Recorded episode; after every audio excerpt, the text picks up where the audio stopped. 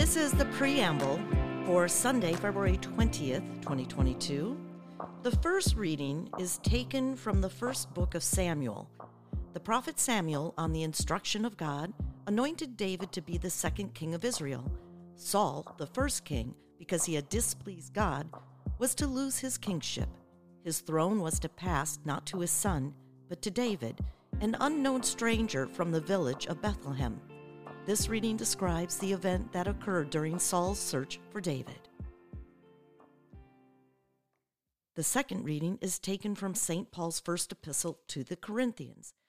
In this chapter of Paul's first letter to Corinthians, the apostle is speaking of the resurrection of all men from the dead. And the gospel is taken from St. Luke.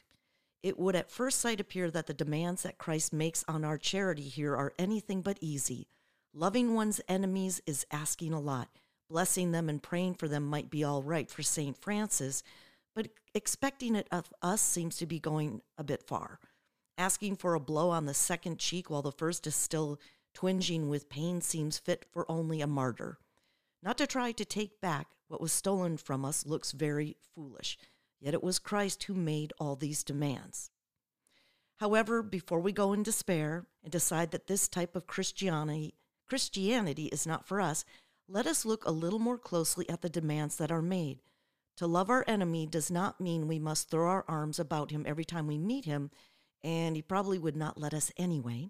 It means we must do all in our power to rid our minds of any hatred of him and to try to see the good that is in him. Not judging and condemning comes under this heading.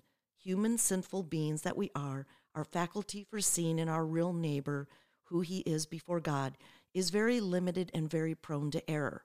There are justly convicted robbers and murderers in our jails, in whom God can see a lot of goodness even now, and perhaps seeing them as future citizens of heaven.